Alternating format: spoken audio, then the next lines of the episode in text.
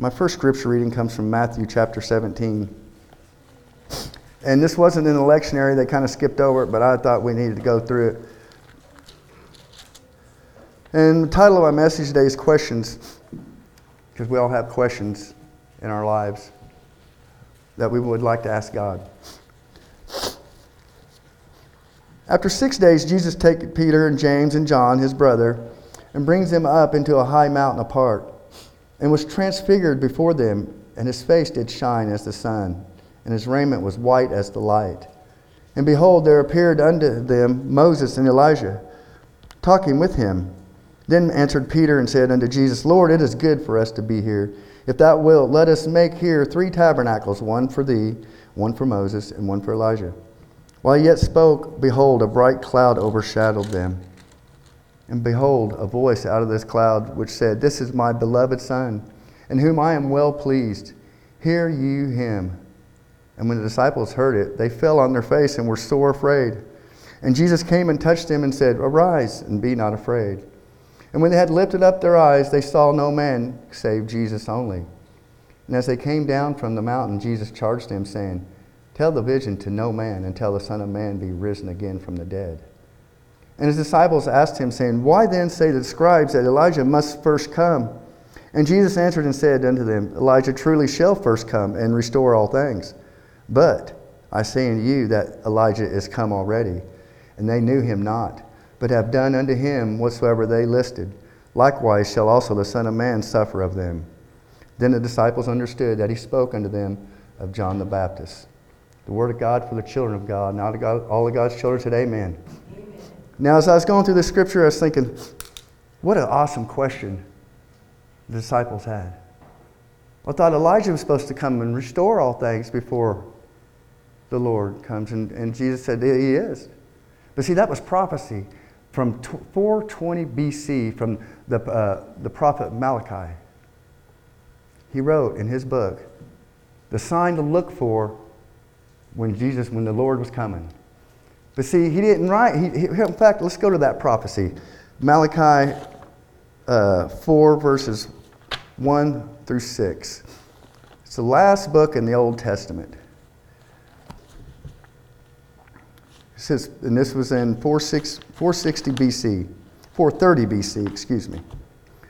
For behold, the day cometh that shall burn as an oven, and all the proud, yea, and all that do wickedly shall be stubble, and the day that cometh shall burn them up, saith the Lord of hosts, that it shall leave them neither root nor branch. But unto you that fear my name shall the Sun of Righteousness arise with healing in his wings, and you shall go forth and grow up as calves of the stall. And you shall tread down the wicked, for they shall be ashes under the soles of your feet. In that day that I shall do this, saith the Lord of hosts. Remember ye the law, remember the, ye the law of Moses my servant, which I commanded unto him in Horeb, for all Israel, with the statutes and judgments. And then here's the prophecy Behold, I will send you Elijah the prophet before the coming of the great and dreadful day of the Lord. And he shall turn the heart of the fathers to the children and the heart of the children to the fathers, lest I come and smite the earth with a curse. There's what Jesus was talking about. So, what happened? They rejected him. They rejected Elijah the prophet and John the Baptist. Now, now when, when the, the, the Bible says that Elijah will come, it's not Elijah physically, Elijah. It's the spirit of Elijah, the Holy Spirit that was in Elijah, that fiery Holy Spirit that Elijah had. Now, he was a prophet back in 830 BC, 400 years before this prophecy here. He was a prophet in Israel during the time of uh, the kings. And in, Second Kings, you'll read about him if you want to learn about the prophet Isaac, uh, Elijah. Now, he's the prophet that called fire down on an offering from God to prove to the people that God is God. And he called everybody together and he, called all the prophets of Baal together and he said, uh, We'll set up an altar and you make an offering, and, and whoever, uh, call, whoever burns up that offering with fire, their God is God. And so the false prophets, they did all this stuff and they were out there and they were dancing around and they were chanting and stuff and nothing happened.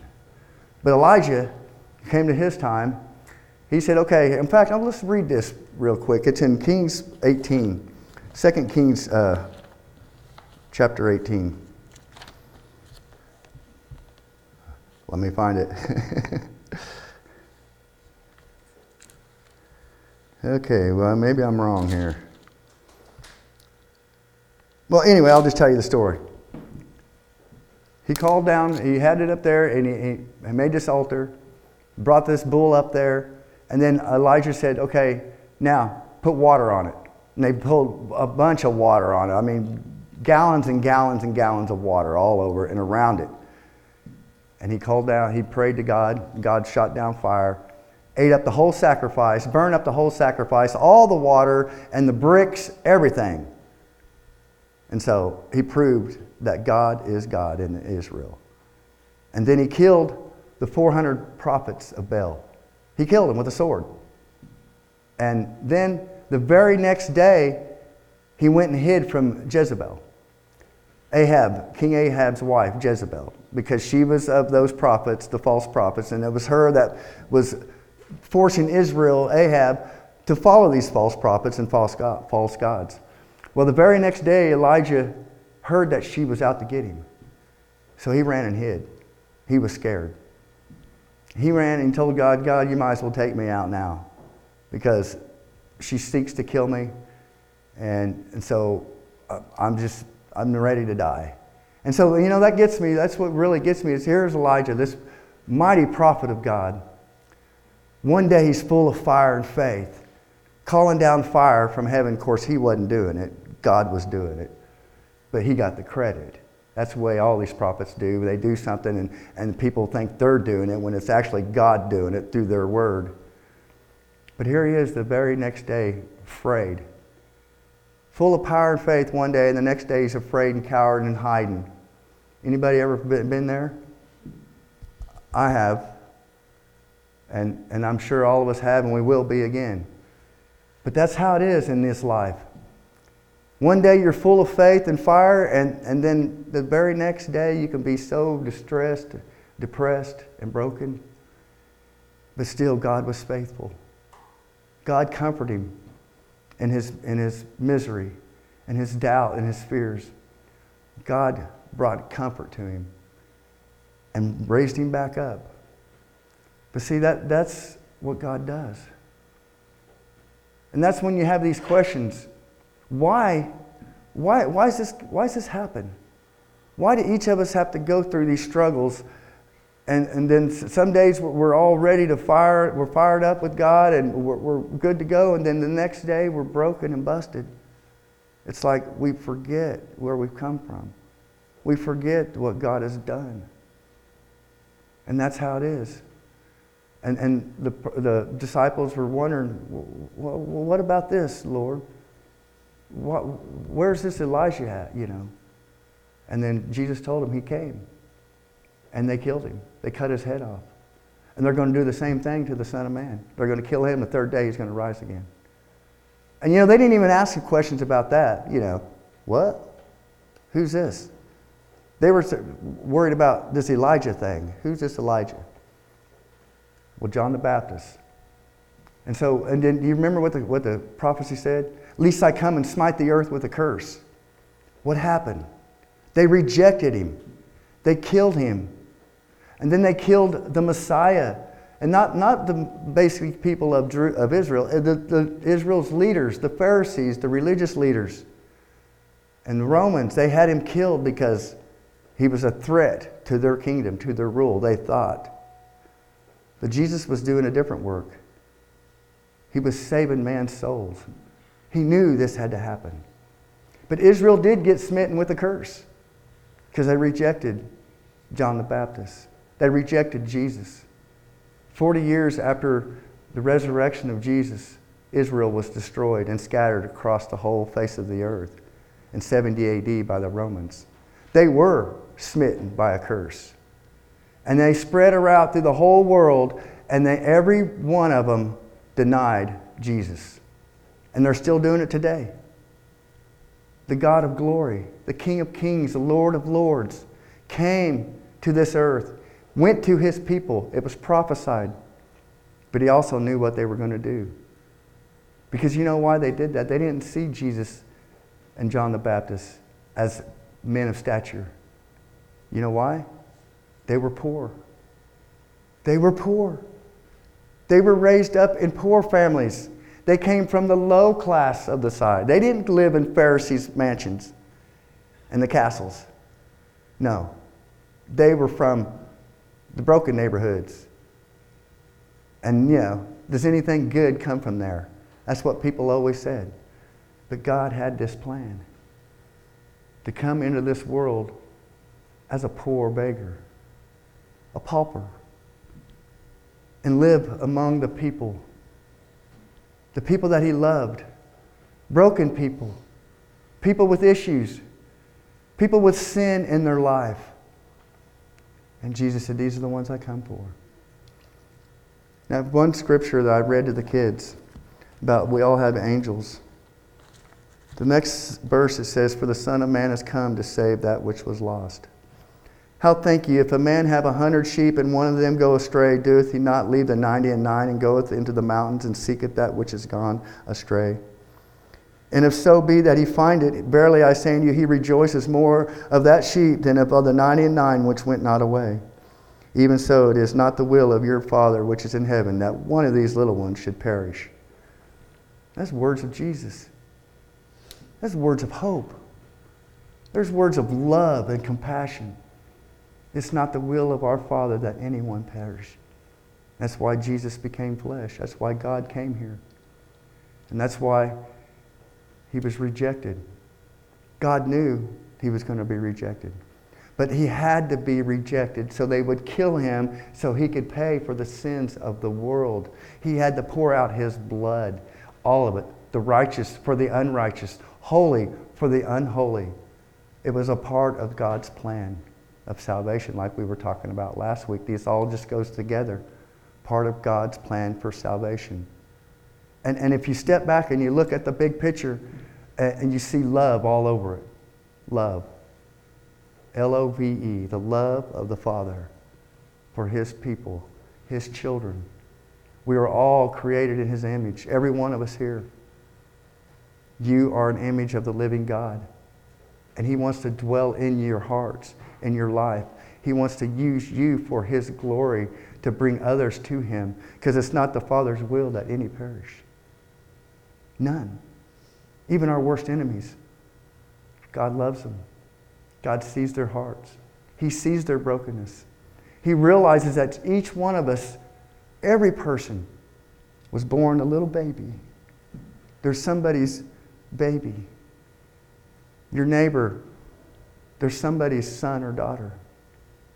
Some parents, a mom and dad, went to the hospital and had that baby, and it was a joy of their life. Happiness. Grandparents just loved them. But then we grow up and we get caught up in the things of the world, things of the flesh. We forget what's righteous and what's, what's not. And we fall into that plan that everybody has the American dream. What's good for me? What do I want? What's my life going to be like? Why am I even here? Am I here to live in big houses and drive brand new cars and, and have the best of everything? Or am I here to point people to Jesus? Because that's where the great kingdom is. When Jesus sets his new kingdom up, you want to be there. And we want everybody to be there. God wants everybody to be there. Jesus came to seek and save the lost. And then he's, he's found all of us. He's placed us where he's placed us in our lives. This is real life stuff. Church is not a form of entertainment. Church is where you come and get filled with God's Spirit and God's Word to build you up so you can keep on keeping on. So you can be out there in the battlefields, in the world where the brokenness is at. So you can be a light in the darkness like Jesus and his disciples were. And you can have a lot of questions because the disciples did. We all do. There's been questions throughout history. Why'd this have to happen? Why'd this go down this way? And that's the way life is. And sometimes we're not going to get the answers until we meet him face to face. And like Jesus told his disciples, well, it was supposed to be that way. He did come, but he was not received the way he was hoping to be received, but he knew he wasn't going to be. Because just think if Israel would have received Jesus as their king. The Pharisees, everybody said, All right, God is, they've seen it. Here it is. Hey, it's finally happening. But no. And you know, you know what got in their way? Pride, greed. They were worried about losing their position as the Pharisees and scribes and as where they were appointed at in, their, in the synagogues and in the temple. And a lot of people get that way. They're worried about losing their uh, position, their authority, or their rank. They're jealous of something else, of somebody else. And they're willing to hurt that person to keep their situation the way it is. And that's how it was. That's how it is. That's life. That's how life is. But us, as God's children, we should see through these things and realize God has called us for something greater, something better, something more that you can feel good about yourself. When, when you get up in the morning and think, you know what? I, I've, I've helped people see Jesus. I help people see the truth of the world. And I did it the way God wanted me to gently, loving, compassionate. And remember, you're not alone. You got the Holy Spirit, and plus, you have a guardian angel that's always in the presence of the Lord on your behalf. That's good news, if you ask me. And when, and when you know, and I've, I've knew this and I've read it a thousand times, but when you get back in it and you go back over it, it's like the Holy Spirit reminds you. Now, remember, you're not in this alone. You're not doing this by your own yourself and your own strength. I have called you. I have put you there. And that's each one of us. What you're, where you're at in your life. It's not, a, it's not a by chance or accident. It's a divine will of God. So be glad where you're at in your life. And know that it's a, it's a learning experience that God is teaching you how to walk, how to talk. Just like a little newborn babe. And that's where we're at. And sometimes we stumble and fall. And He picks us back up. This is the way. Walk you in it. And you know, discouragement can come on you, and you want to give up, but don't give up. When, you, when that happens, I've, I've found the best thing, when you get discouraged and beat down, the best thing to do, go take a nap. Go take an hour nap and sleep it off, and then get up with a different attitude. Sometimes my hour naps turn into three hours. But sometimes you just need to escape reality and get some rest and stay in the God's Word to help strengthen your inner person, to help you keep going every day, no matter what the enemy throws at your life. You can put on that shield of faith and you can keep walking with Jesus, knowing that He was promised to never leave you or forsake you.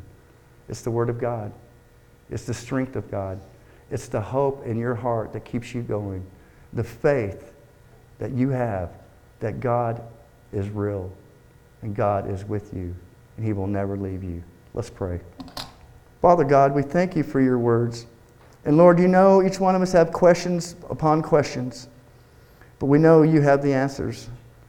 So, Lord, this week, as we go through our lives, this day, reveal yourself to us in a new way, Lord. Answer those questions that we have. We love you, Lord. And we know, each one of us here, we know we need you. And we know that we can do nothing without your Holy Spirit, without all the things you have done for us. Fill us with your Holy Spirit and guide and direct our lives for your glory, Lord, to seek and save the lost, that none perish. In Jesus' holy name, amen.